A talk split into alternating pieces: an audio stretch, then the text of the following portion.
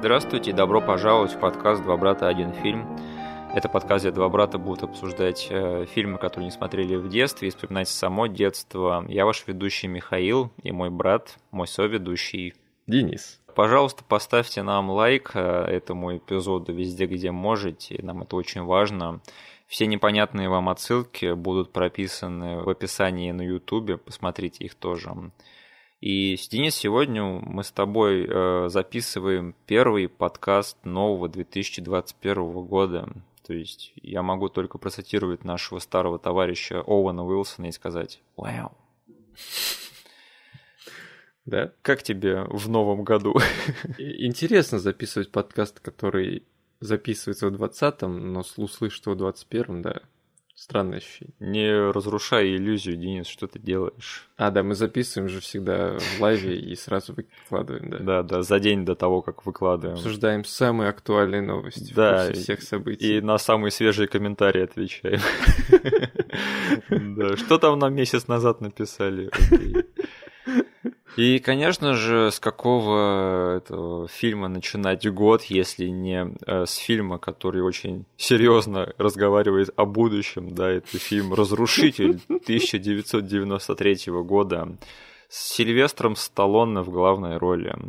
Э, слушай, Денис, мы с тобой, кажется, закрываем, да, вот эту вот э, гору Рашмар, экшен звезд, потому что наконец-таки у нас в подкасте фильм со Слаем, мы что-то его задержали, потому что да? у нас... У нас был да, да. Шварц, Ван Дам, Джеки Чан. Угу. Брюс Уиллис был. Был, да? Пятый элемент. Точно. Ну все тогда. Джет Ли, Марк Дакаскас дважды был. Как зовут этого парня из разборки? Билли Блэнкс. Нет, который молодой. А, неизвестный человек. Забей. Ну, в общем, тот парень, ну или Билли Блэнкс, раз уж на то пошло. Так что да, Денис, э, составь свою гору Рашмар экшен звезд. Только четыре башки туда влезают. Кто это будет? Шварц, Слай, Джеки Чан. Угу. Давай, Уиллис или Ван Дам, только одного я можешь думаю, оставить. Я думаю, я думаю, Брюс Уиллис. И я тоже, я с тобой солидарен. Ну и, конечно же, у Чака Норриса, наверное, собственная гора с четырьмя головами Чака Норриса, да? Да. И с одним и тем же выражением лица везде. Ну что ж, а фильм «Разрушитель» 93-го года, это в детстве был мой самый любимый фильм со Слаем, наверное. И я обожал его пересматривать в детстве всегда, я его раза два или три смотрел. И да, это был самый выдающийся, на мой взгляд, его фильм. И, наверное, главный козырь этого фильма в моих глазах всегда был то, что это, этот фильм был смешной. То есть мне очень нравился юмор в этом фильме. А у тебя как с этим фильмом? Такие же впечатления были или немного другие, может быть? Чел, ты подглядываешь в мои шпаргалки, да, которые я готовлю перед записью, потому что вот ты реально украл все мои слова, потому что я окинул немного так ретроспективно всю карьеру Слай, и где я смотрел не все, возможно, фильмы, да, но именно те, которые были частью моего детства. Да. И, на удивление, «Разрушитель» был тем фильмом, в котором вместе с ураганным экшеном был еще и юмор. Да. Потому что что там у Слая из его там канонических ролей? Это Рэмбо. Стой, а то мамочка будет стрелять. Нет, этот фильм даже в детстве я хоть и любил, но я понимал, что я смотрю какую дерьмецо. Оскар. Нет, подожди. Короче, его канонические роли. Что у него было? Рэмбо мимо, Рокки мимо, э, Скалолаз мимо. Танго и Кэш я посмотрел после Разрушителя, поэтому я не могу прям его приписывать сюда.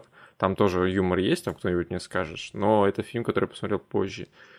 Судья Дред, фильм про будущее со Слаем, он всегда воспринимался мной как что-то более-менее серьезное, потому что я, возможно, мы когда-нибудь это будем обсуждать, но я очень лайтово скажу, что этот фильм для меня навсегда запомнится просто сцены, как он попадает к каким-то оркам в пустыне, которые хотят его съесть. И для меня весь фильм как бы вот в, этой, в эти краски был а, окрашен. Ло. Да, да. Нет, для меня Судья Дред это была дикая скука в детстве, я не мог его смотреть. Да, вот. Поэтому, да, ну, что классно там в детстве ребенку посмотреть э, всякие взрывы, драчки. И, конечно же, когда это приправлено юмором, это становится в два раза круче. Поэтому все, как ты сказал, любимый фильм со Слаем в детстве только из-за того, вот из-за этого микса экшена плюс юмора. Да, и я, наверное, повторю все твои слова в плане э, впечатления от карьеры Слая в детстве, за исключением, наверное, Скалолаза, потому что на удивление, наверное, это мой фильм детства, но не твоего, так получается, да? Угу. Как ты так его пропустил? Мне в голове не укладывается. Я его не то что пропустил, я его один раз даже посмотрел по телеку, Мгм. но он вообще меня ничем не за- зацепил, кроме того, что я еще в детстве заметил это- этого странно улыбающегося мужика. Как его Фрэнк, кажется, зовут. Да, да, Даже на Ютубе есть этот момент, там э, все пишут, чувак улыбается, а женщина помирает. Блин, это так классно было, когда я все детство параноил и думал, что я странно распознаю лица людей, да? Да, да. Типа, это все-таки голливудский высокобюджетный фильм с классным чуваком в главной роли. Мгм. И я сижу, смотрю, такой, что за хрень там происходит. Они реально несколько секунд нам показывают улыбающегося человека в самой драматичной сцене этого фильма. И потом по прошествии кучи лет я захожу в интернет и смотрю, о, я не сумасшедший, это мем, действительно. И самое еще странное, что рядом с ним драматическую сцену отыгрывает Майкл Рукер, да, человек, Да. у которого карьера сложилась лучше всех, наверное, из всех, кто был в том фильме. Да. Потому что он Мэри Поппинс, йоу. Да. На самом деле, Денис, ты сейчас нажил себе когда-то в будущем эпизод по скалолазу, потому что это, наверное, сказывается моя слабость к фильмам, которые происходят в снегах. Я тебе уже говорил, я люблю Мгм. э, эту среду в кино. И на самом деле за скалолазом закрепилась такая слава, что это крепкий орешек э, в снегах и Да? очень-очень жесткий, потому что в этом фильме очень много жести. Хм. Этот фильм же снял Ренни Харлин, да? Да. А Ренни Харлин от- ответственен, наверное, за самый отмороженный из крепких орешков, потому что отмороженный, извините за каламбур. Э, Да, Э, потому что, помнишь, э, в «Крепком орешке 2» там же есть самый отмороженный момент во всех «Крепких орешках». Это когда Джон Маклейн чуваку сосульку в глаз втыкает и убивает его. Это, наверное, единственный другой момент, который может посостязаться в отмороженности э, в крепком орешке. Это в третьем крепком орешке, когда там чувака э, этой проволокой разрезает напополам. Да. Блин, почему крепкий орешек это такое отмороженное дерьмецо? Я обожаю эту серию фильмов. Я только сейчас задумался над тем, что вот ты сказал «Скалолаз» — это Да. фильм, который тебя там привлек именно тем, что он в снегах происходит. Да. Второй «Крепкий орешек» тоже весь в снегах. И у обоих этих фильмов режиссер из Финляндии, из очень холодной и заснеженной страны. Денис, come on, э, доделай эту трилогию снежных фильмов Ренни Харлина. А, подожди. Я знаю, я в тебя верю. Давай. Подожди, прям снежный-снежный? Да, да. А, подожди! Давай, со своей женой он снял фильм. Он да. снял «Долгий поцелуй на ночь»? Бинго! Вот, золотая снежная трилогия странного парня Ренни Харлина. Вот Финн приехал в Америку и начал снегом все фильмы приправлять. Ох, Ренни, у нас были на тебя такие надежды, да. В общем, да, в остальном в плане карьеры Слая я тоже довольно-таки равнодушен, хотя я с возрастом стал с большим уважением относиться к франчайзу Рокки. Я даже помню, что в подводке к Криду 2 я пересмотрел всех Рокки, Мгм. кроме пятой части, которые все говорят, что ее не надо смотреть, и я их послушал. И да, я, я стал с большим уважением относиться к этой серии фильмов. Э, Рэмбо я обожаю первый фильм, это классика для меня. Офигенный фильм, да. И я ни за что в жизни, наверное, не буду смотреть Рэмбо 2 и 3, потому что мне просто плевать. Насколько, блин, в рамках одной франшизы фильм смог развернуться на 180 градусов? Да, Это просто жесть. да, по-моему, на 360, потому что вот эти последние Рэмбо, они опять, э, блин, э, все мрачные, да. А, кстати, да. Ты посмотрел последнего Рэмбо? Про Мексику? Извини, я оговорился, я в жизни не буду смотреть Рэмбо 2, 3 и 5, да, потому что А. четвертого я уже посмотрел, он мне, в принципе, нравится, а на пятый мне так же плевать, как на вторую и на третью часть. Окей. И в остальном, да, для меня Слай это человек, э, который... А какой бы фильм я с ним на кинопоиске не открыл, я вижу, что у него за этот фильм номинация на золотую малину в качестве худшего актера. Как бы серьезно. По-моему, там у него какой-то антирекорд в этом плане есть, что он там лет 20 с лишним номинировался каждый год на эту премию, если я ничего не путаю. О, интересно. Да, и этот рекорд оборвался после фильма «Дети шпионов 3D». Это была его вроде бы последняя номинация на «Золотую малину». Да. Что, кстати, зря, потому что он довольно-таки угарный в «Детях шпионах 3». Да? Он там свой палец тыкает в экран. И он, он типа вылетает из экрана в 3D. Я такой, вау! Последнее, что скажу э, на тему моих впечатлений от разрушителя в детстве, как я его запомнил, то что Блин, у меня раза два или три не получалось этот фильм досмотреть нормально, потому что этот фильм показывали довольно поздно, и я, я все время засыпал в ходе его просмотра и просыпался уже, когда э, Джон Спартан отрывал башку Саймону Фениксу в конце. Я такой, что я пропустил, что я проспал, блин классный был фильм, надо будет досмотреть как-нибудь нормально. И со мной это происходило раза два или три. Да, ненавижу поздние показы хороших фильмов в детстве. А, Денис, ты в курсе был, что изначально на этот сценарий метили совсем другие экшен-герои, то есть не Слай и Уэсли Снайпс, а, а Жан-Клод Ван Дам и Стивен Сигал. Это, короче, легенда про то, что на главные роли в этот фильм метили такие-то и такие-то актеры угу. началась как будто бы еще в моем детстве, вот в школьных сплетнях и слухах. Но там сфигурировали совсем другие чуваки, и никакие не Жан-Клод Ван Дамм и Сигалы, там, конечно, были всякие Джеки Чаны и Шварценеггеры. Ну, Джеки Чана и правда рассматривали на злодейскую роль, но мы об этом поговорим попозже. Mm. Э, в общем, ты можешь угадать, э, на какие роли метили каждый соответствующий актер из Ван Дамма и Сигала? Э, ну, Сигал, наверное, должен был быть... Подожди. Как это? Зная личность Сигала, мне хочется записать его в герой, потому что он такой немножечко задранным носом человек по жизни, и он бы не согласился играть злодея, но зная цену каждому этому актеру в тот год, да. скорее всего, Ван Дам просил сделать его главным героем. Поэтому тут для меня очень странная ситуация. Но я скажу, что Ван Дам герой, Сигал злодей. Но твое изначальное суждение было правильным, потому что угу. даже более правильным, чем ты сам, наверное, думаешь, потому что именно из-за этого, из-за того, что они не могли договориться, кто из них какую роль будет играть, это они так и не сыграли ни одну из этих ролей. Ну, потому что пришли два чувака с большим эго. Да, да. Сигал должен был играть э, Джона Спартана, а Ван Дам Саймона Феникса. Угу. Именно по этой же причине. Потом э, фильм «Без лица», в нем не сыграли э, Шварц и Слай, хотя изначально проект под них делался. Mm-hmm. Да, да. Это помнишь, я вот недавно посмотрел вот эту вот документалку про боевики, да, про историю экшн-фильмов, да. которую ты мне рекомендовал. И там они интересную вещь сказали, которую я раньше не задумывался. Это что всех экшен-героев заменили драматические актеры, которые начали сниматься в боевиках. Да. И мне кажется, что экшн-звезды сами в этом виноваты, потому что если бы они соглашались играть в таких рисковых проектах, как «Без лица», и играть там э, злодеев, то не пришлось бы подключать драматических актеров на эти роли. Ну, понятное дело, какая-то часть экшен-героев бы просто отвалилась, потому что они бы не смогли расширить свой вот этот диапазон, да. и какой-нибудь провал бы случился. Но все равно победители бы были там в числе, не знаю, 40-50% людей, которые решились на этот эксперимент, и я думаю, получили бы очень как бы уникальные, интересные и для зрителей роли.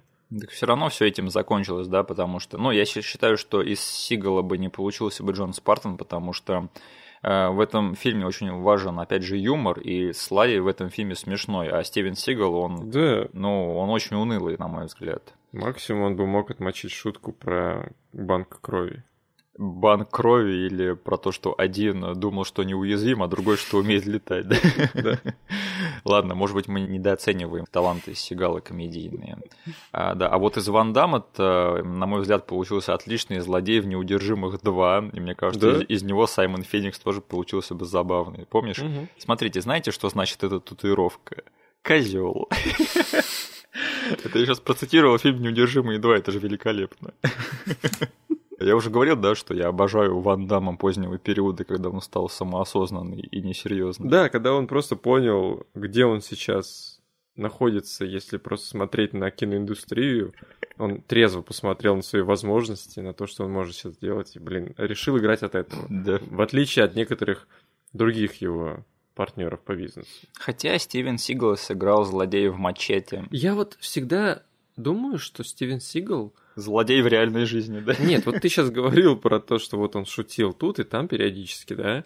Но почему-то у меня в голове очень такая мультяшная карикатурная сцена сразу появилась, как он говорит вот этот вот ванлайнер, который должен быть типа смешным. Да. Все в съемочной группе смеются, а он непонимающе оглядывается и думает, что он действительно какую-то очень крутую вещь сказал. Мгм. И, возможно, его взяли вот в мачете играть карикатурного злодея, а он думал, что он играет серьезную роль. Мне кажется, ты сейчас описал весь опыт работы Стивена Сигала в шоу Saturday Night Live.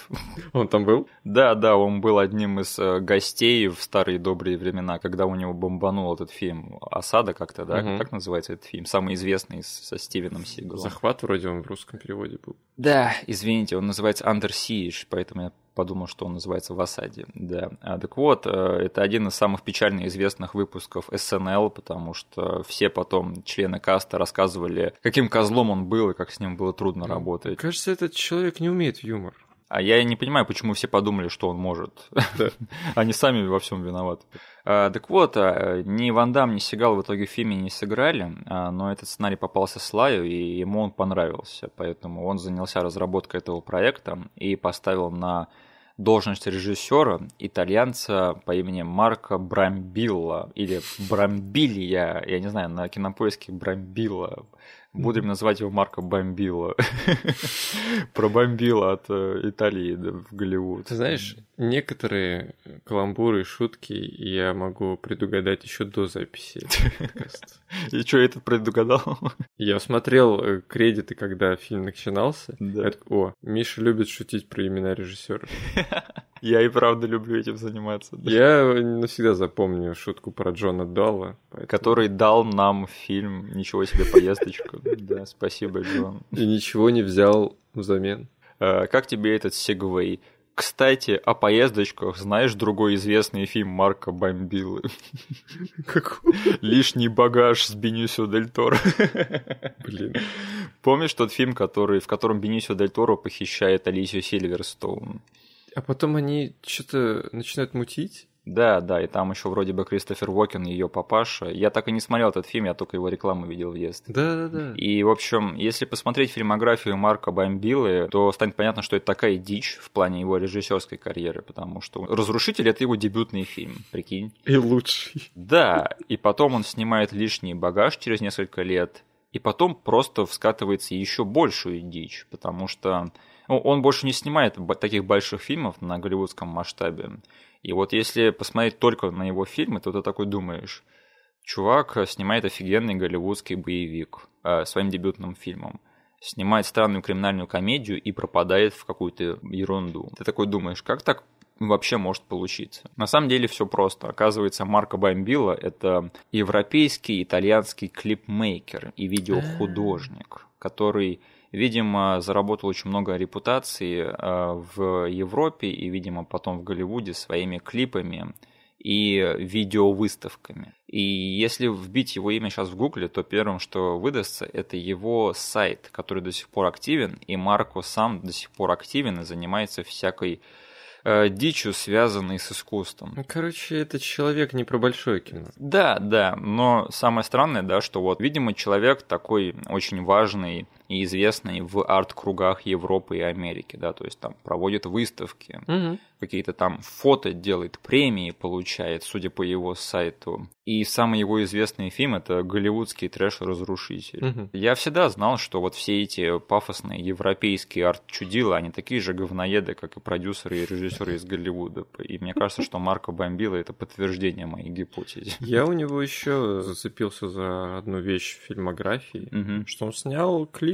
э, для Кани Веста. То есть он до сих пор активничает. Да, вот этот вот на песню Power очень артовый. Да, да.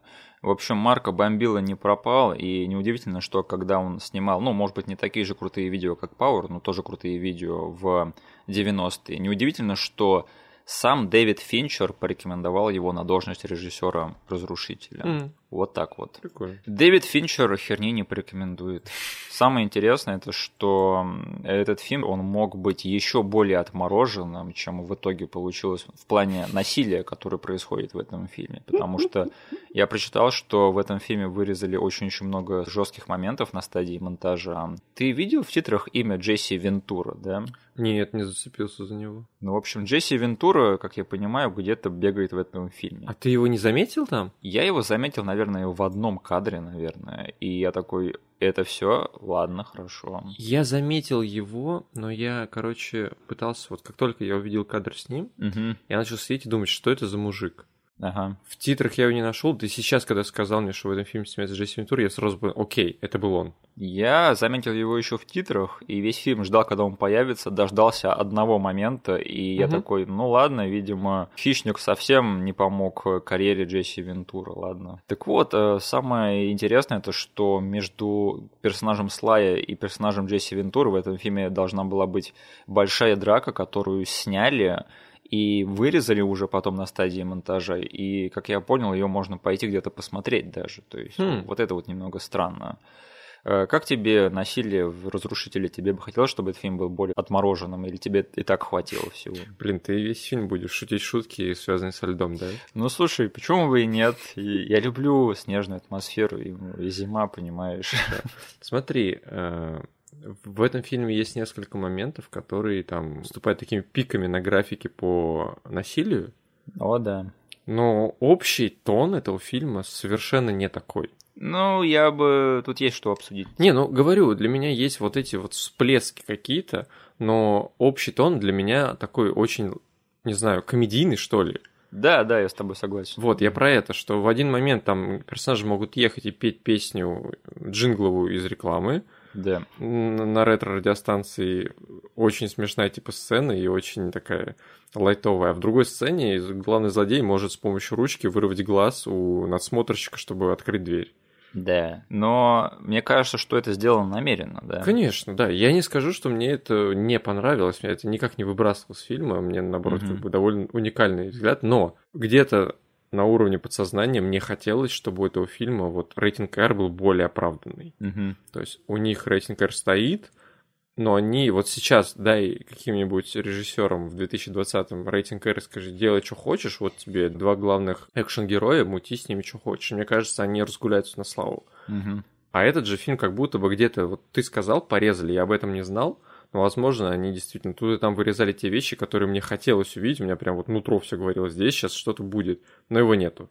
Да, но мне это нравится в фильме, что там вот сделан такой намеренный контраст между вселенной, где происходит этот фильм, временем его, и той жестью, которую привносят с собой главные герои из другой эпохи. Точно, кстати. Если вспомнить начало фильма, Да. оно прям сделано очень в стиле вот э, 90-х, да, Да, да. когда вот эти вот мысли о том, что будущее, оно супер темное будет для нас всех, что Да. вся Америка будет в огне и э, в беззаконии. Это вот дефолтный взгляд на будущее из 90-х годов.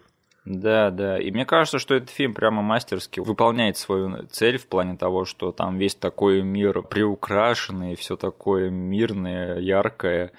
И тут внезапно происходит какая-то жесть, Мгм. как вот там вырывание глаза у чувака. Да, прикольно. Я не задумывался об этом настолько, что, то есть, Мгм. не знаю, возможно, времени достаточно прошло с просмотра, но сейчас, вот окинув на это все общий такой взгляд, действительно, это все было сделано специально, это, ну, вписывается в общую, как бы, задумку на этот фильм. Да, и мне кажется, что этот фильм проходит по этой тонкой грани, когда он может подчеркнуть вот эту вот жесть, но он не скатывается в совсем какую-то чернуху, от Мгм. которой ты такой, э, зачем мне это показали? Да. Но один момент был, на котором я немножечко задумался вот в эту сторону.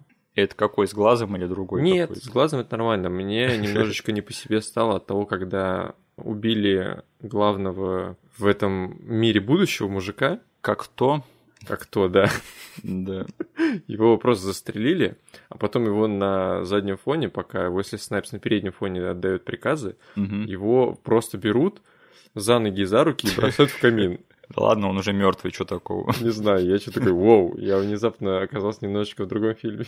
Просто этот фильм, он все это делает и при всем том сохраняет вот этот вот развлекательный тон, о котором ты говорил. И мне кажется, вот э, было бы интересно посмотреть эту альтернативную версию и решить, типа, они переборщили изначально, или, в принципе, этот фильм мог бы быть еще лучше таким образом. Мгм. Мы этого, конечно, никогда не узнаем, но хрень интересная. Да. Да.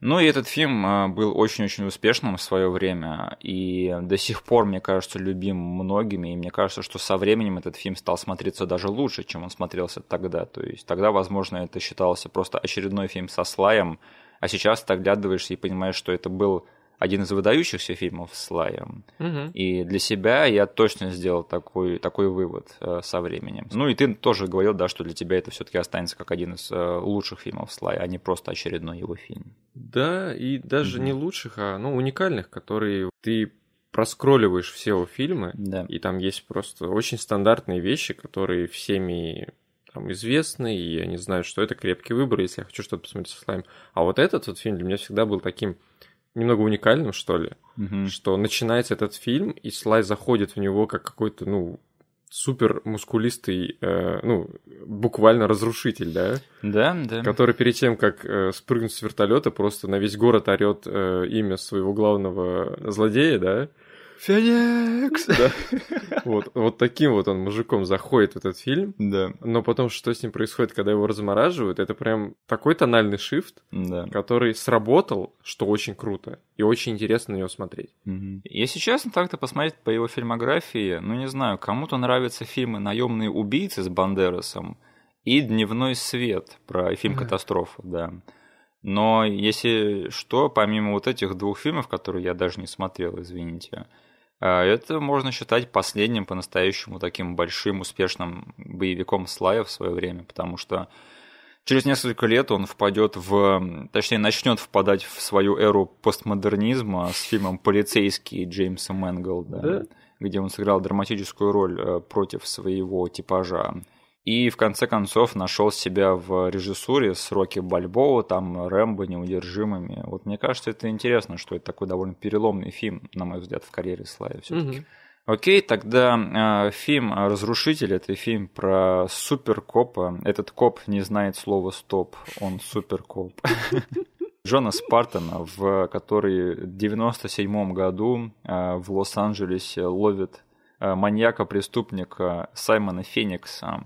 Но в процессе его поимки он допускает очень большое количество случайных жертв попутных. И все приводит к тому, что их вместе замораживают в криогенной тюрьме и пробуждают только лет через 40, по-моему, где, в, в, по крайней мере, в Америке победила либеральная диктатура.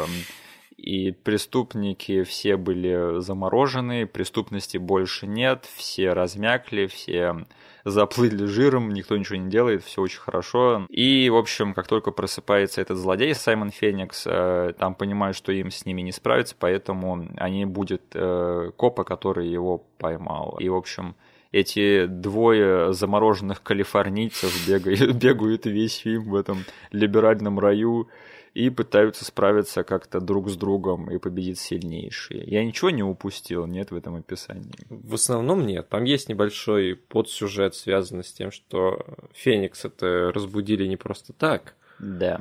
Но если по верхам, то ты все нормально рассказал.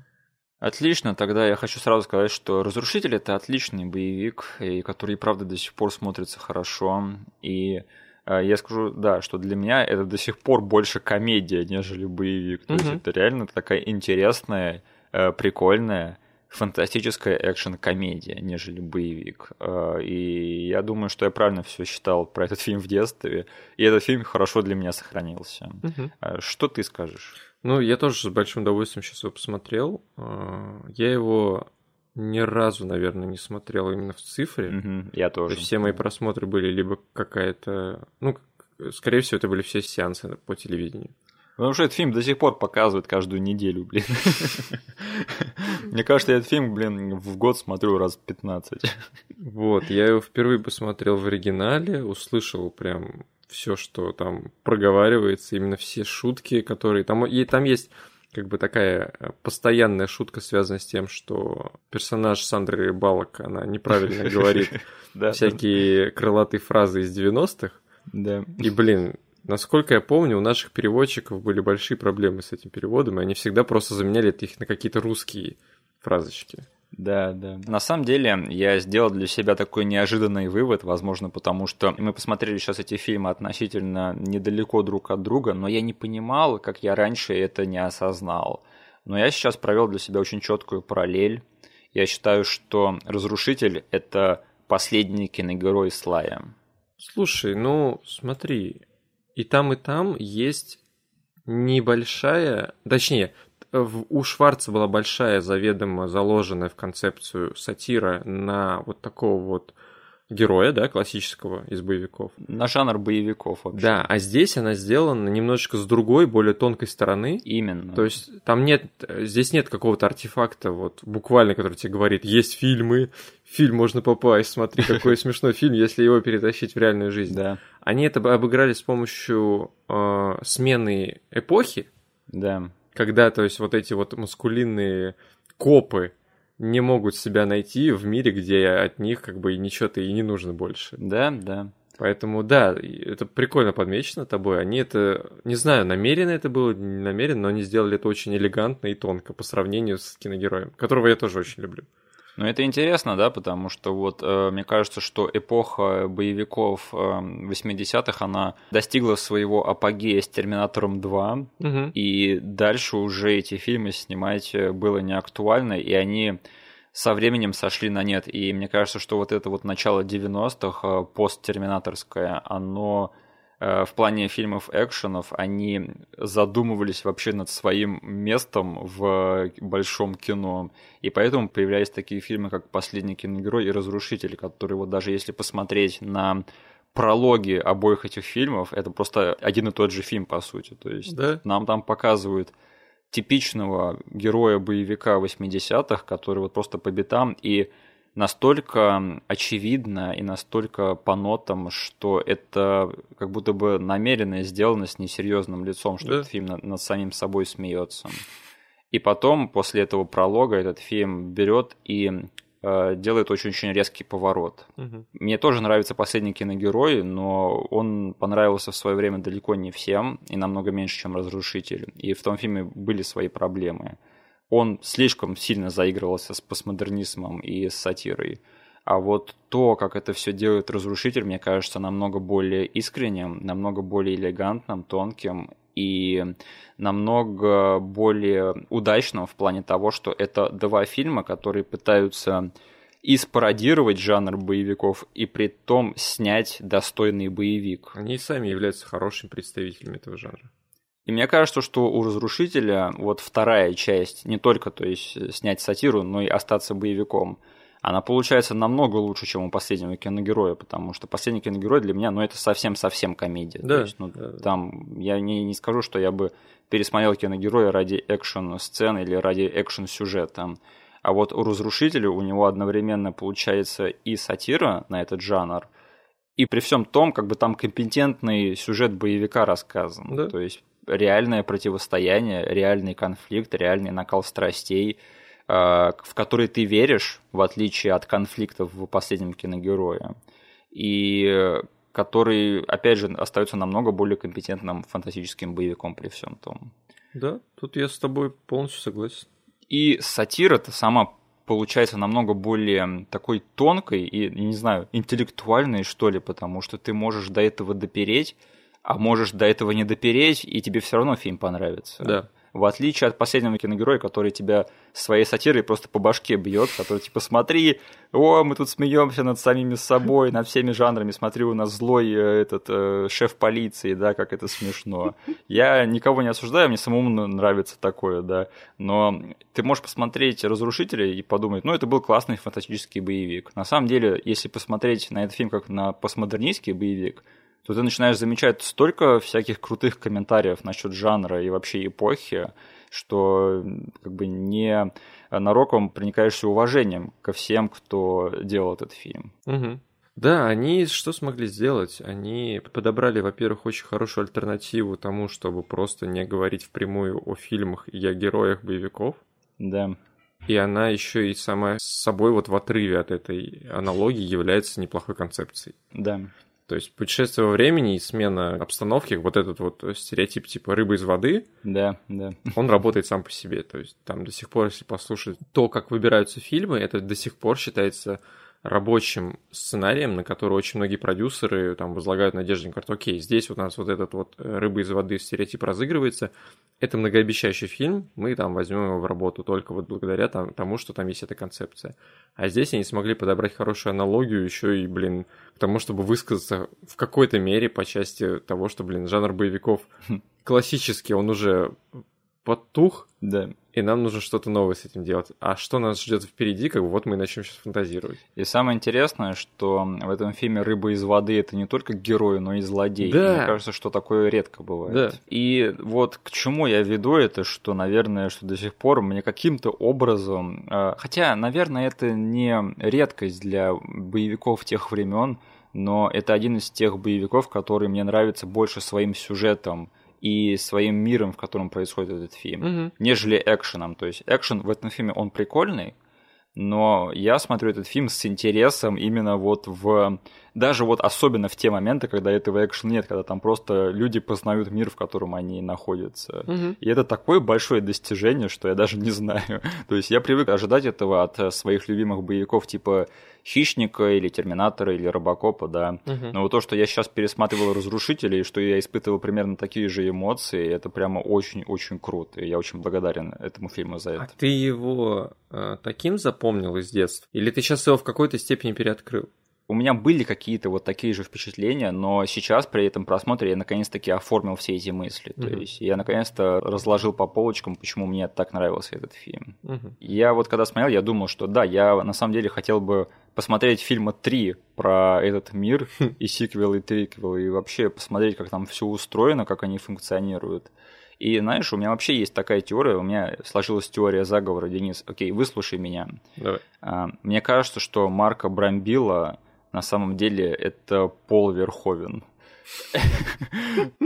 Пол Верховен решил снять последний свой боевичок, э, наверное, после вспомнить все, да, когда он еще не надумал снимать Звездный десант. Мгм. Нацепил на себя псевдоним вот этого вот странного итальянского клипмейкера и снял э, Разрушителя. Потому что у меня было такое очень сильное ощущение, что я смотрю лучший фильм Пола Верховена, который он никогда не снял.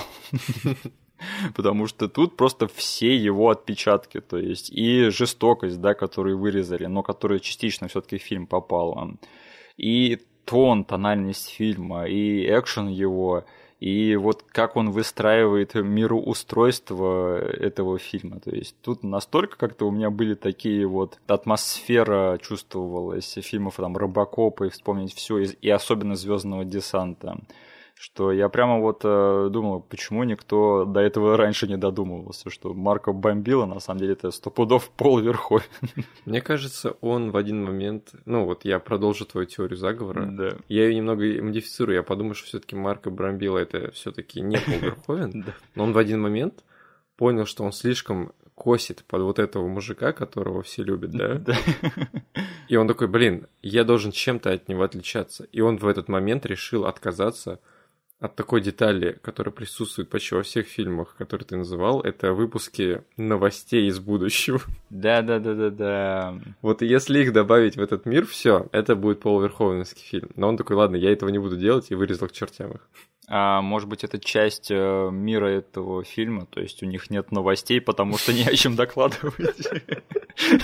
Это, кстати, над этим надо подумать. Опять же, в этом мире столько всего, что даже вот с одного просмотра всего и не поймешь. Ну, там типа, да, вот это Хаксли едет в самом начале, она скучает и пытается хоть какое-то дело найти, и там вот ей лайтовый отчет говорит, что все в порядке, ничего делать не надо. Она скучает. Возможно, у них новости в самом начале дня типа запускают, сегодня все в порядке, всем пока. Блин, ты можешь представить себе, как в этом мире выглядит Твиттер? Просто люди заходят, пишут один раз в день «у меня все хорошо» и идут дальше. И вся лента из одних и тех же твитов состоит. Либо там есть еще небольшой процент людей, там есть классный момент в фильме, где э, у них э, в городе стоят установки, которые тебя умеют подбадривать. И типа просто в Твиттере по- порой появляется человек, где говорит, я чувствую себя сегодня плохо. И все, короче, комментируют его, говорят, ты такой молодец сегодня, ты такой молодец, все будет хорошо. Ну вот согласись, мироустройство в этом фильме, оно просто великолепное. Да? Там столько всяких деталей, от которых ты как бы и замечаешь их, и потом тебе кто-то еще на них намекает, и такой, ах да, и это было, и это было, и это имеет смысл, и это имеет смысл. Но я хочу сказать, что вот это вот мироустройство, оно там, кто-то, кто не смотрел фильм, возможно, подумает, мы сейчас говорим о какой-то очень максимально продуманной, серьезной вселенной. Нет, Но нет. Для, для меня она всегда будет очень продуманной в рамках комедийного боевика вселенной. То есть аномально продуманной для такого жанра. Именно, потому что, несмотря на то, что мне нравится, как они все это сделали, у меня все равно была бы большая претензия к этому фильму, если бы он не был для меня комедией, что мне да. очень трудно поверить в существование такого мира. Угу. Потому что, опять же, этот фильм происходит через там 30 лет вроде бы, или через 40. 36. Да, после начала этого фильма, то есть когда там все плохо. После 96-го года. Да, и то есть поверить, что за такой короткий промежуток времени э, все просто облиберабились, да, облибе облиберались. Ладно, это не слово, извините. Облибералились. Спасибо, в общем, да, что они сделали это поверить очень трудно, потому что, опять же, там вот этот вот э, шеф полиции, например, да, он такой, как вы можете так поступать, никто никогда не делал такой жести, как вы. Такой, чувак, тебе же лет 60, наверное, 50 минимум, да? Да. Ты в детстве, наверное, все это видел, у тебя в детстве да. все это происходило. Я не понимаю, может быть, вот они говорят, что а, мир пришел вот к такому состоянию после какого-то глобального катаклизма. А, было землетрясение в 2010 году. Вот. У меня такой вопрос. У них вообще, что ли, вся история стерлась? То есть остались совсем какие-то там крохи? Но не может такого быть за 40 лет всего лишь. Да, да? нет, конечно. Там мир полон пожилых людей, которые должны точно помнить о том, что происходило. Там даже, ну, ввели этого персонажа, который узнал Джона Спартана, когда его разморозили. Да, да. Который его лично знал. Вот. И все эти люди должны были помнить о том, что творилось. Но все, да, ведут себя так, как будто бы они родились уже в таком мире. На самом деле, я, я бы сделал одну сценарную поправку этому фильму. Это что этот фильм должен был бы происходить не через 40 лет, а через тысячу лет. Да. Вот это решило бы все мои вопросы, если честно. То есть через тысячу лет, возможно, любая дичь, и ты уже не прикопаешься. Да, да. А тут, но, видимо, ладно, через 40 лет все очень стали либеральными, и как, каким-то образом это а, произошло. У меня еще вопрос, может быть, ты внимательнее, чем я, я заметил это. это. Вот такая ситуация, она только в Америке, только в Лос-Анджелесе, или это во всем мире? Это вообще как произошло? А, в фильме они про все катаклизмы, про все беспорядки говорили в контексте Америки. То есть у них землетрясение, это Лос-Анджелесское землетрясение, насколько я помню. Угу. То есть, и вот этот мужик, как то, он э, говорил именно вот про свою, чуть ли не про свой город. Угу. То есть не было ни одной карты, показанной с другими городами и сообщения с ними. И все происходит в рамках вот этого вот Сан-Анджелеса. То, что они объединили три города, угу и, судя по всему, замутили вот свою утопию именно в рамках этой территории. Я вот так это воспринял. Что тоже не имеет смысла, да, потому что вот такая безобидная территория, в которой даже нет толком-то и оружия, угу. ну, на них просто кто угодно может напасть, да, э, с дубиной и всех их захватить к чертям. Да? То есть я не понимаю, как вот работает вот эта вот э, территория, то есть как они себя ограждают. Конечно, это может быть как-нибудь там объясняется в итоге, да, но точно не в рамках этого фильма. Или, по крайней мере, мы не заметили. Угу. Ну и, конечно же, вишенка на торте это что э, люди, которым не нравится положение дел, они все дикари, которые живут в канализациях и жрут там бургеры с крысами. Угу. Но они ничего не делают с этой ситуацией, потому что хоть им не нравится положение дела и они хотят жить свободно, ну, они добрые. Да, они не заносили. И поэтому они не нападают ни на кого, не свергают власть и не устраивают там свои порядки. Они иногда вылезают, немножечко хулиганят, но только для того, чтобы раздобыть еды. Они там умирают с голода, да, да. но они добрые, именно поэтому они будут терпеть дальше. Да. Они хотят жить свободно, но они добрые. Это просто великолепно. В этом в мире этого фильма даже дикари либеральные и добрые. Их лидеры играет Деннис Лири, 6 градусов двух братьев одного фильма, а, который у нас был в эпизоде по Ночь страшного суда, да. Вот этот вот монолог, который он читает, почему он э, хочет быть свободным и не хочет быть обычным чуваком, это просто великолепно, да. Я как будто на стендапе у Денниса Лири оказался. Да, что не скажи, но в 90-х они умели использовать актерский талант Денниса Лири по назначению. Еще вот э, элементы мироустройства этого фильма. Это, по-моему, первый фильм, в котором я увидел концепт виртуального секса. Да. И он навсегда меня от него отпугнул, потому что, опять же, вот этот вот сама эта концепция и ее реализация это просто на грани какого-то странного японского аниме. То есть это такая настолько какая-то иностранная европейская вещь, э, элемент, который проник в этот фильм что ты смотришь такой, ну это реально какой-то, как будто Верховен прибежал на площадку на один день. Слушай, ну вот сейчас, после того, как ты сказал про Origin, ну, откуда да. у нас режиссер, да, чем он занимался до этого, потому что я заметил вот эту вот нестыковку, что ли, как только там Сталлоне надевает очки, там съемка какая-то странная европейская клиповая включается. Да. Я помню, что в детстве меня этот эпизод, он напугал. Угу. Я помню, что там какая-то дичь начинает твориться, и вот только сейчас я присмотрев, понял, что там просто артхаус вообще начинается, да? Да. Но сейчас понятно, что он просто как бы врубил полного себя европейца, этот Марк э, Бомбила, и такой, сейчас я оторвусь. Да. Показал ту вещь, от которой даже этот столонные очки скинул с себя. Блин, э, представь, как э, неловко было Сандре Балок отыгрывать эту сцену. То есть на ней просто на нее была направлена большая камера, и Марко бомбил такой Yes, yes, вот так, вот так. Я не знаю, так говорят итальянцы, нет? Ты занимаешься любовью виртуальной, давай, давай, вот так, вот так, еще больше, больше, горячее. Ну, слава богу, они хотя бы для обнаженки использовали не ее тело. Ты уверен? Я, и, мне кажется, да. Это... Ну, ладно, ты, ты, скорее всего, прав. Эти голливудские звезды, их э, фика уговоришь на обнаженку. Да. Я, я помню, даже был случай, да, когда это Оливия Уайлд, она обнажилась в фильме э, «Хочу как ты», но потом выяснилось, что, оказывается, ее голову приклеили на компьютере к другому телу. Серьезно? Даже такое дерьмо делается, прикинь. Блин. То есть э, до такого доходит, что там головы приклеивают на компьютере к чужим телам. В фильме, где нету, скорее всего, больше ни одного кадра с компьютерной графикой. Вроде, ну, это была комедия, да, так да, что да, там да. особо нет ничего. Вот чего я на самом деле боюсь не виртуального секса, а того, что твое э, лицо прикрепляют к чужому телу.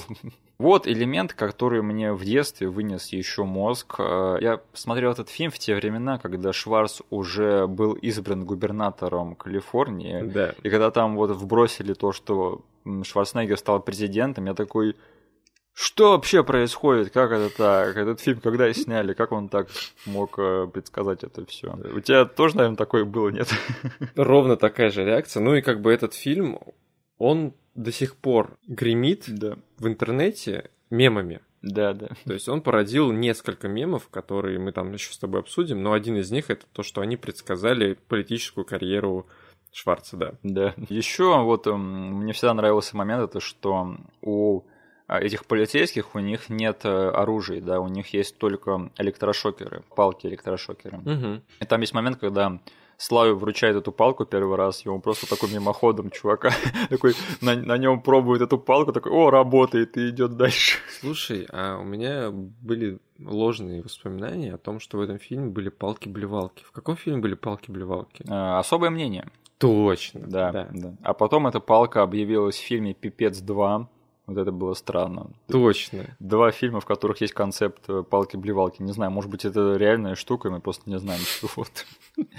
Не, особое мнение, я помню, палки-блевалки, оттуда пошел этот термин даже. В общем, главная ресторанная франшиза вселенной этого фильма это Pizza Hut. Или? Или Taco Bell, да. Ты заметил, да, липсинг не совпадал, когда они говорили о Да, я знал об этом факте, что они заменили для разных рынков э, эту сеть, потому что, блин, никто в Европе не знает ничего про Taco Bell. Разумно, да. Но липсинг я заметил только вот в этот просмотр впервые. Угу, потому что смотрели в первый раз в, в HD качестве, наверное, да. да? И э, последнее в плане мироустройства, что мы скажем, это Судя по всему, этими ракушками, тремя, да? Другой мем, про который я говорил перед этим. Да. А, ими просто собирают дерьмо. Но как чистят эти ракушки, вот это вот непонятно, да, потому что куда девать дерьмо с этих ракушек, а никто не знает. Но, судя по всему, это они ввели такую систему, чтобы заботиться о воде и о деревьях, да. Угу. Но что потом с дерьмом-то становится, не все, не все равно непонятно, да. Может быть, на удобрение опускаются как-нибудь. Миша, Да. вот пока ты сейчас фантазируешь над тем, как использовать эти ракушки, да, Да. я представляю, как весь каст этого фильма из будущего смеется над тобой и говорит, он все еще не знает, как пользоваться этими ракушками. Потому что они сами не знают. Э, Но, наверное, вот э, чувак, который ответственен за чистку ракушек в будущем, это просто худшая работа на свете. Я, кстати, почитал э, то, как они придумали эту систему ракушек. И Хм, да, рассказать тебе, нет, приоткрыть эту завесу тайны. Да, давай. Сценарист, он сидел и думал, что, блин, как бы э, сделать футуристический сортир? Типа, что там такое будет, какая будет загогулина, надо что-нибудь такое придумать. И он сидел, думал, думал, и ему позвонил друг, э, и он с ним разговорился по телефону. И он у него мимоходом спросил, слушай, у тебя в сортире нет ничего странного? И его друг сказал, ну, у меня тут валяется пакет с ракушками, которые мне друзья подарили. И сценарист такой, Ха, ракушки, пойдет. И, в общем, они так ничего лучше и не придумали. Прикольно. Да, но как пользоваться этими тремя ракушками, все равно непонятно. Есть Даже вот я сказал, сценарист сам не знает, так что неудивительно ничего. Давай поговорим на секундочку про политоту и про политические настроения в этом фильме, потому Мгм. что э, мне кажется, что это фильм на самом деле, ну, по чистоте, это фильм про консерватора, который оказывается в либеральном раю, да, Мгм. и напоминает, как там всем жить э, так, как надо, да, то есть как надо жить правильно, как живут нормальные люди и настоящие мужики. Мгм. И вроде бы кажется, да, такой фильм с очень дурацким сюжетом, Да. но самое забавное, что сейчас, особенно в Америке, американские либералы очень любят этот фильм. Да? Да, потому что, как я понял, они тоже не очень серьезно относятся к нему, и просто они умеют над собой посмеяться, да, и понимают, Прикольно. что этот фильм, типа, он ну, настолько абсурдный, настолько смешной, что не смеяться над этим просто невозможно. Да. То есть, и, в общем, американская либеральщина, она тоже относится к этому фильму с большим чувством юмора. Мне вот эта легкость и... То есть ты начал рассказывать именно концепцию этого фильма, да, который Мгм. включает и консерваторов, и либералов. Вот кому начинаю рассказывать, что вот такой фильм есть, он сразу подумает, блин, какая-то сложная концепция. Звучит кринжово вообще-то. Да, и я, когда сейчас смотрел фильм, я некоторые детали просто забыл из детства. Я такой думаю, окей, у них есть общество, которое идеально функционирует наверху, Да. и они засетапились нам а, вот это вот ниши и слои, которые в подземке живут. Да. И я вот э, чувствовал, как надо мной висел груз весь фильм, что как же они разрешат этот конфликт? Потому что наверху-то общество работает, Да. и если ты введешь туда вот этих вот чу- чуваков снизу, то все сломается. И чуваки снизу явно не станут э, жить, как чуваки наверху. Да. И учитывая, что главный конфликт этого фильма вообще это Слай против Уэсли Снайпса, Да. я думал, блин, они, наверное, забьют на все это и как-то плохо обойдутся. Но они вставили бы очень гениальную фразу от Слая, который просто пятью секундами разрешил весь этот конфликт, и это было в стиле этого фильма. Да, да. Он сказал, вы немного помойтесь, а вы немного загрязнитесь, и все будет хорошо. Пока. Где-нибудь посередине встретитесь, да. Да. Блин, такой отлично решили этот конфликт в очень легком, ироничном ключе. Мне кажется, что на самом деле, если есть консерваторы, которые считают разрушителя прямо контркультурным, да, и что этот фильм на самом деле про правду и про то, как надо жить, да, и что про, если ваша либеральность, она все доведет вот до такого, до диктатуры, да, Мгм. мне кажется, что вот это вот будет смешно тоже. Да, Вообще, видеть в этом фильме какой-то серьезный политический комментарий, ну это смешно. конечно. Тем при том, что на самом деле что-то интересное этот фильм все равно выжимает из себя, потому что мы столько говорили про его мироустройство. Это во- вообще такой фильм тушами, что я даже не знаю. Но мне кажется, что реально сейчас есть люди, которые, возможно, особенно в Америке, которые, знаешь, верят во всякие теории заговора, да, э, которые считают, что вот разрушитель это реально серьезное кино, и что вот, вот это наше будущее, вот к чему все ведет. Мы будем жить э, в подземках и будем жрать крыс, и мы будем борцами за правду. Да, будьте осторожны, ведь разрушитель вас всех предупредил уже. Да, да, сам слайд, да, вышел, сказал, типа, ребят, помойтесь, погрязнитесь, и все будет нормально. И у них, знаешь, скорее всего, какой аргумент? Да. В одной детали они уже предсказали будущее по поводу Шварца. Да. Почему мы не должны верить во всем остальном? Да, блин, мне кажется, что если захотеть, да, и включить этот режим поиска глубокого смысла, хотя я не люблю вот это вот словосочетание, этот термин, то тут можно углядеть как бы столько всяких параллелей, да, которых там, скорее всего, даже и нет. То есть вот Да. а, комментарий насчет того, что как бы Pizza Hut сейчас единственный ресторан, типа франшиза ресторанов. Ну, тут можно сказать, типа, вот это показывает, как франшизы захватывают наш мир или что-то типа того. Да, монополисты все такое. Да, что типа Pizza Hut это на самом деле Дисней или что-нибудь типа того. Да-да-да. То есть докопаться тут, если ты поехавший, тут точно можно. На самом деле все это просто остроумные какие-то подколки в плане того, что и так уже на поверхности, скорее всего, потому что я уверен, что еще в те времена ходило много разговоров и шуточек на тему того, что Шварц рано или поздно станет каким-то политиком, да, потому что сейчас такие разговоры ходят про скалу, да, Мгм. и это будет совсем неудивительно, если сейчас какой-нибудь фильм пошутит на тему того, что вот через 20 лет Скала будет президентом, да, а потом бум, и Скала становится каким-нибудь э, губернатором чего-то там. Мгм. То это не значит, что этот фильм сделал прямо офигенное предположение. Это значит, что ну, это реально где-то витает в воздухе. Ну и плюс не надо забывать, что фильм снят в 93 году. Да, Это просто пик карьеры Шварца. да, да. Он, блин, человек-бог в Голливуде, блин, у него Терминатор 2 вспомнить, все, все это уже отгремело. Мгм. И, блин, кем, если не президентом его выставлять? Потому что Рейган уже стал президентом, поэтому Да-да-да, актеры и президенты у них уже были, поэтому чем черт не шутит. Да, да. Также и Симпсоны предугадали Трампа не раз, да, потому Да? что этот чувак, он, по-моему, лет 40 говорил о том, что он рано или поздно пойдет в президенты, и поэтому Мгм. Симпсоны просто рофлили на этот момент, а потом он взял и зарофлил Симпсонов. И весь остальной мир тоже, в особенности Америку. Окей, тогда еще один яркий момент этого фильма, который мы просто обязаны обсудить. Э, Блин, мне кажется, что в 90-х у Уэсли Снайпсу надо было не Блейда играть, ему надо было Джокера играть.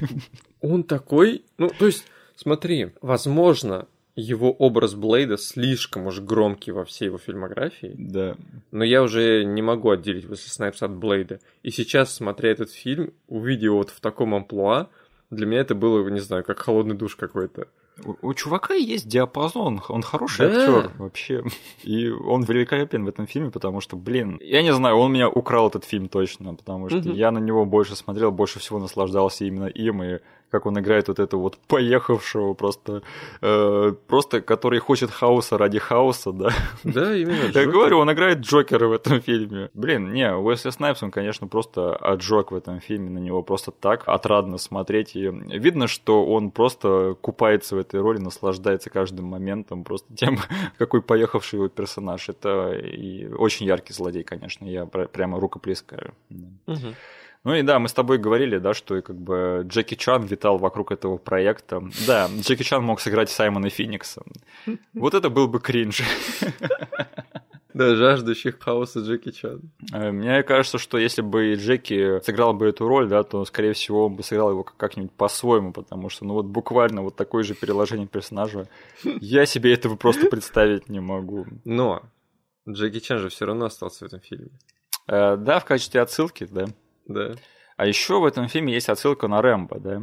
На Рэмбо? Да. Ты ее прослушал, наверное, да? Скорее всего. Потому что там в один момент, по-моему, Сандра Буллок, она роняет э, кличку Рэмбо. Ха, я пропустил. И у меня такой вопрос, это что, как с Брюсом Уиллисом в «Друзьях», что ли? То есть э, в «Друзьях» существует «Крепкий орешек» фильм, да? Да-да-да. А в вселенной этого фильма существует Рэмбо. И, типа, Сандра Буллок видит перед собой Джона Спартана и даже не может там сказать что-то типа «О, ты, ты похож на того чувака из фильмов 80-х, какого хрена?» Да, Я почему-то, ну, возможно, из-за того, что мы смотрели с тобой на телеке все это время в детстве, Да. и разрешение просто не позволяло мне что-то разглядеть на фоне. Мгм. Но у Сандры Буллок все это время в комнате висел постер смертельного оружия. А я всегда его замечал. Да, блин, ну я слепой просто, скорее всего, был. Но продюсер этого фильма Джоэл Сильвер, Да. так что неудивительно. Ему нужно было как-то сделать комнату помешанного на 90-х гика. Да, да. И он такой, ну, у меня есть фильм как раз из 90-х. Ты знаешь, да, что э, Деннис Родман скопировал свой образ Саймона Феникса? Да, я как-то связывал каким-то странным образом эти две роли в детстве. Я такой, о, вы похожи, чуваки. Да. Но что это действительно так и было, что это что такой посмотрел, проперся, такой, е выглядит неплохо. Ты сейчас сказал, что Деннис Родман это тоже роль, что он не человек, а персонаж. Нет, э, я в детстве Денниса Родмана, я же не следил за NBA. И для меня Деннис Родман был очень долгое время человеком из того фильма с Ван Дамом. Да, двойной удар или что типа, двойная команда. Ну, он играл сам себя, грубо говоря, он там не поменял свой образ никак. Ну, как и во всех других фильмах. Да, поэтому для меня он был именно актером из того фильма, и я вот связывал именно эти две роли. Да. А, ты не следил за NBA в детстве, Денис? Что с тобой не так? Да, все мое знакомство с NBA заключалось только в игре в игру NBA 2К20, в которую я до сих пор хочу переиграть. Ты все правильно сказала, она именно так называлась. Окей. Слушай, э, мне нравится, как Саймона Феникса убивают в этом фильме. Он его сначала замораживает, да? Угу. а потом его башку сносит. Это вообще великолепно. И, конечно же, он не мог не сванлайнить, то есть не сказать какую-то крутую фразу перед тем, как ударить ему по голове. А он ему сказал выше голову или что типа того. Heads up, да. Heads up. Ну, хоть не сказал, и вот ваш Саб-Зиро. Теперь просто Зиро. Полный ноль. Шварц опередил. Да, и я поправлюсь, пока далеко не убежали. Наша игра называлась NBA 2K2. Ты же все правильно сказал, нет? Я сказал 2К20. А, окей. Нет, 2К20 это слишком далеко. Это сейчас должна выйти. 2К20 это свежая версия этой игры, да. Да, да. Блин, я до сих пор хочу переиграть в ту версию. Наверное, угу. Наверное, она не так сохранилась, как я ее помню, но мне очень нравилось играть в нее в детстве. Да. А, главных сайдкиках а, этого Слая в этом фильме играет Сандра Буллок и Бенджамин Брат. И они же потом еще работали вместе на «Мисс Конгениальность», да? Да. Которую я не смотрел до сих пор. У него же там главная мужская роль. У нее там совсем-совсем главная роль, а он ее там да. sidekick тоже, по сути. Вот это совпадение, да. И, блин, они очень классно играют в этом фильме вот таких вот всех взвинченных, э, добродушных дурачков полицейских. Да. Э, я просто наслаждался, опять же, их игрой и тем, как на их фоне смотрелся Слай, потому что они великолепно с ним контрастировали. У Слай получалось просто какими-то мимолетными вот эмоциями, пролетающими на его poker face е, показывает то, насколько он вот, бесится от их э, жизнерадостности и да. легкомысленности. А они, наоборот, играли совсем уж таких как-то э, блаженных, да. Это очень круто. Слушай, почему все говорят, что Сандра Буллок стала звездой только после скорости? Не знаю, я всегда как бы считал эту роль тоже одной из ее ярких. Потому что у нее заметных фильмов до скорости хватает. Но, видимо, не знаю, они все были такими, как бы не сильно показывающими ее актерский талант, что ли, поэтому все считали ее намного более такой проходной актрисой. Угу. И, видимо, только после скорости ее начали воспринимать всерьез. И мне это непонятно, потому что даже вот сейчас, оглядываясь, наверное, становится понятно, что Сандра Буллок намного более талантливая актриса, и что она во всем этом трэше снималась тоже как бы с толком и знала, что делала тогда. Ну, очень легко было вот на этом, на фоне слая, знаешь, превратиться в дефолтную как-то женскую его спутника по фильму, да? Да, да. То есть, которая нужна только для поцелуя в конце, но у нее получилось вот одеяло в нужных сценах на себя перетянуть. Да. И очень вот хороший баланс у них получился, как мне кажется. Неудивительно, что Сталлоне потом звал ее на главную женскую роль в «Неудержимых». Mm-hmm. И Сандра Буллок такая, извини, у меня теперь Оскар есть, мне не до твоих боевиков. Слайд. Окей, тогда а, моменты, которые мне понравились еще. А, у тебя не было такого ощущения, что в паре моментах этого фильма, особенно в начале, играет темка из Бэтмена?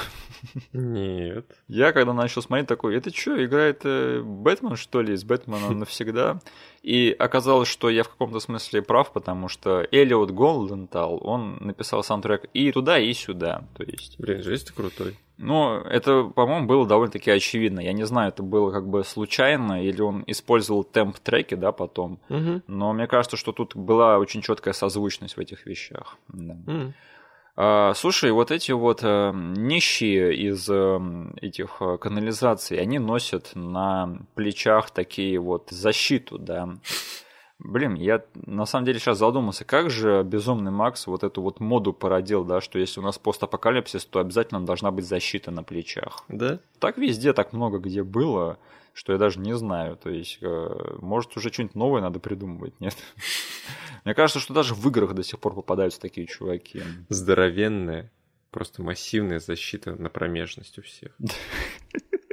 Тебе лишь бы промежность, Денис. Ну, потому что, блин, в постапокалипсисе все грубые, все не будут там драться на кулаках, они сразу будут тебя бить в пах. Ладно, имеет смысл. А, слушай, я раньше не замечал, но вот а, прикид Барни Росса, да, это персонаж Слая из «Неудержимых», это же один в один прикид Джона Спартана в начале этого фильма. Да? Ну, вот эта вот береточка, да. И, а, да-да-да, точно. И этот футболка с жилеткой, это же вот один-один то, как Слай потом выглядел в «Неудержимых». То есть да. это еще один знак того, что для Слая это тоже в каком-то смысле его последний э, великий экшен-персонаж. Э, да. Угу.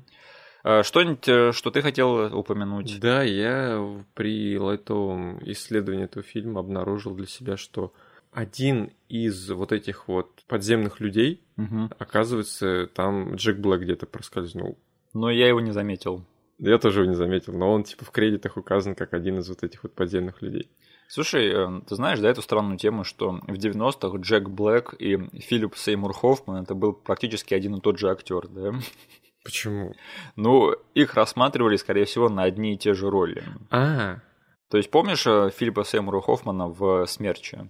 Да. И вот если посмотреть на все остальные э, фильмы Сеймура Хоффмана в 90-е, то становится понятно, что Джек Блэк, скорее всего, мог бы их сыграть. Да, слушай, и он тогда был совсем не тем Филиппом, которого мы, типа, вот знаем уже ближе к нашим временам. Лауреата премии Оскар за фильм «Капоте». Да. да, вот. Но в 90-е там реально ты мог их заменить одного на другого спокойно. А потом, э, в начале нулевых, их карьеры наконец-таки разошлись, потому что Сеймур Хоффман попробовал драму, и у него получилось очень круто. А Джек Блэк тоже попробовал драму, и о нем отозвались не так хорошо, потому что он сыграл главную роль в Кинг-Конге, да. А. Да, и он вернулся на свое там безопасное поле и стал хорошим актером комедии. И музыкант. И музыкантом. Что, кстати, мне кажется несправедливо, потому что он мне всегда нравился в Кинг-Конге. Я по тем просмотрам во времена премьеры, угу. то есть фильм был хайповый, я вот тогда посмотрел, он меня вообще, то есть не выбросил из этого фильма, я помню, что Джек Блэк классный чел. Да. Но я с тех пор этот фильм ни разу не пересматривал. Блин, я обожаю Кинг-Конга Питера Джексона. Лучший Кинг-Конг.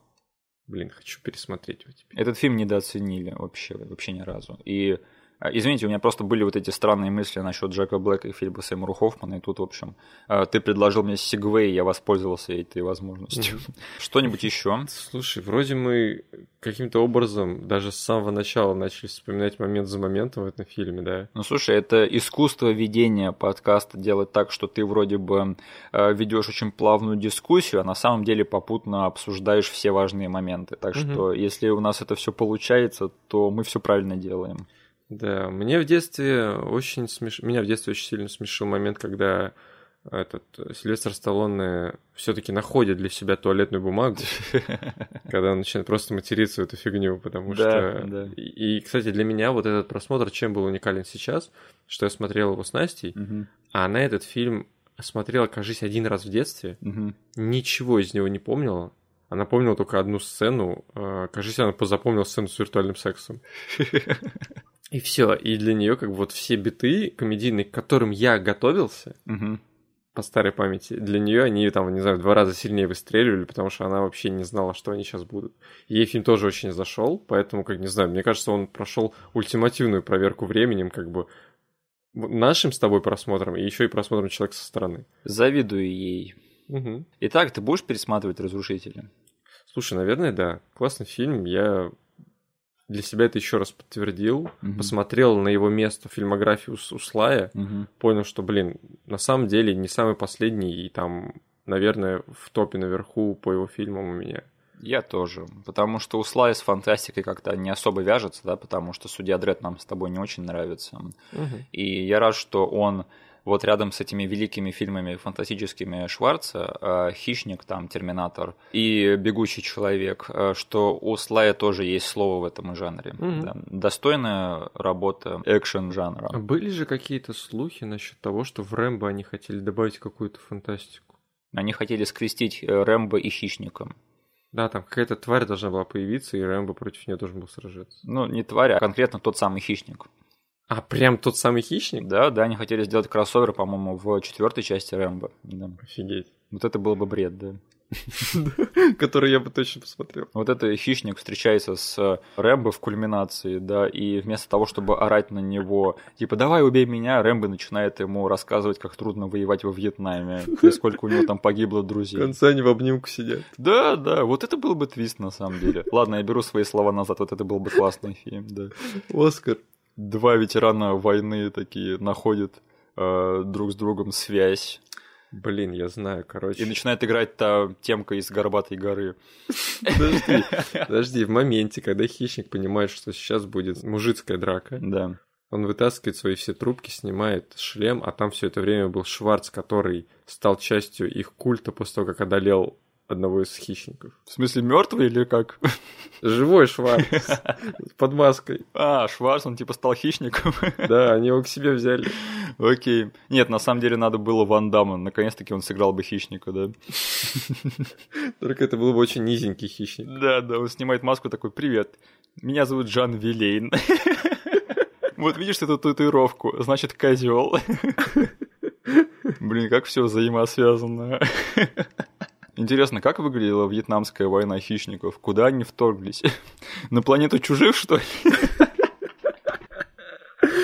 Они повсюду, они на деревьях, и там такие ксеноморфы. Это как раз-таки э, подходило бы, потому что Рэмбо 4, он же вышел в 2008 году, Мгм. а за пару лет до этого вышел «Чужой против хищника» Да. э, Пола Уса Андерсона, великого режиссера автопилота.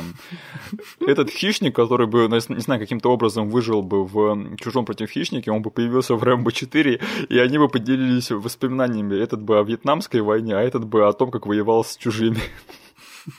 И все это был бы Шварц или Ван Дам. Блин, единственная вишенка на торте, это если бы этот фильм снял Пол Ус Андерсон, великий режиссер, автопилот. Ладно, нам надо прекратить э, в эту кроличью нору, а то мы сейчас никогда не закончим. Тут столько всего можно найти. Да. Ладненько, тогда переходим к финальной рубрике нашего подкаста. Во-первых, хочу извиниться, потому что в последнем эпизоде прошлого года я сказал такой термин «отцветокорректировали», а говорится «отцветокорректировали». Блин, ну ты все, да, переключился на поправки даже по ударению. Мне просто было это особенно досадно, когда я монтировал эпизод по кринчу. Я такой, как я мог это сморозить? Говорится, отцветокорректировали, да.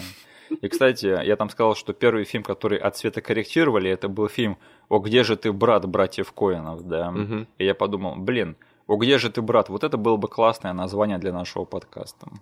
Ха, Жаль, мы до него не додумались. подожди, назовешь так какой-нибудь выпуск, где я заболею и не смогу записывать? Я что, тут один буду сидеть и говорить, да? Нет, я не настолько прокачался в скиллах э, ведения подкаста. Да. Кстати, жалко, что «О, где же ты, брат?» это не фильм нашего детства. Я всегда только видел э, рекламу его по какой-то нашей кассете. У нас была э, реклама с этим Я фильмом. тоже помню только трейлер, который меня каким-то образом все-таки в детстве смог заинтересовать. Да. И я хотел его посмотреть, но, блин, к слову о названии подкаста. Какая бы классная подводка была каждый раз. Ты бы начинал свою речь, а потом говорил, о, где же ты, брат? И я бы появлялся. Эх, Денис, вот это альтернативная вселенная, да, где наш подкаст так называется, и мы обсуждаем там фильм «О, где же ты, брат?» А так у нас ни того, ни другого, ни, на- ни подкаст так не назвать, ни фильма не обсудить, блин. Я, кстати, посмотрел этот фильм довольно-таки недавно, и да, классный фильм. Братья Коины, они всегда жгут. А, да, нам написали, что Роб Шнайдер каждый фильм превращает в дерьмо. Ну, как мы выяснили, сегодня не каждый фильм, судя по всему. Да, нужно немножечко приправлять им, потому что он был в «Разрушителе». Его было, мне кажется, идеальное количество. Сколько там? Минуты две Да, максимум. да. И он не смог превратить фильм в дерьмо. Карьера Роба Шнайдера в альтернативной вселенной идеальная, то есть это актер эпизодических ролей. Актер массовки, по сути. Мгм. Он бы был просто гением этого стезя. А, Нас поблагодарили за отсылки, которые мы прописываем в описании. Я хочу сказать, всегда пожалуйста, мы стараемся только ради вас. Надеюсь, а, их кто-то правда читает и кому-то они помогают. Это, если что, полностью работа лежит на Мише, поэтому все благодарности ему. И да, ты очень классную работу проделаешь. Я иногда сам, ну, когда переслушаю подкасты, просто сижу и проверяю все, что мы там с тобой навратили, и интересно, даже что-то там пересматриваю. А, Спасибо, мне совсем не запарно всем этим заниматься, и я монтирую и собираю эти отсылки с большим удовольствием. Говорю сейчас э, искренне, если что. И, к слову, об отсылках. Э, все отсылки будут прописаны в описании на Ютубе. Гляньте их, если вам что-то было непонятно из того, что мы говорили. Поставьте, пожалуйста, этому эпизоду лайк, согласны вы с нашими мыслями или нет. Кстати, почему вы, может быть, не согласны? Как вам может не нравиться фильм «Разрушитель»? Что с вами не так? Да, а на следующей неделе а, мы обсудим «Мои яйца!» Да. Я больше ничего не буду говорить, станет понятно на следующей неделе. А, спасибо всем, что нас послушали. Услышимся на следующей неделе. А, с вами были Миша и Денис. До свидания. Всем пока.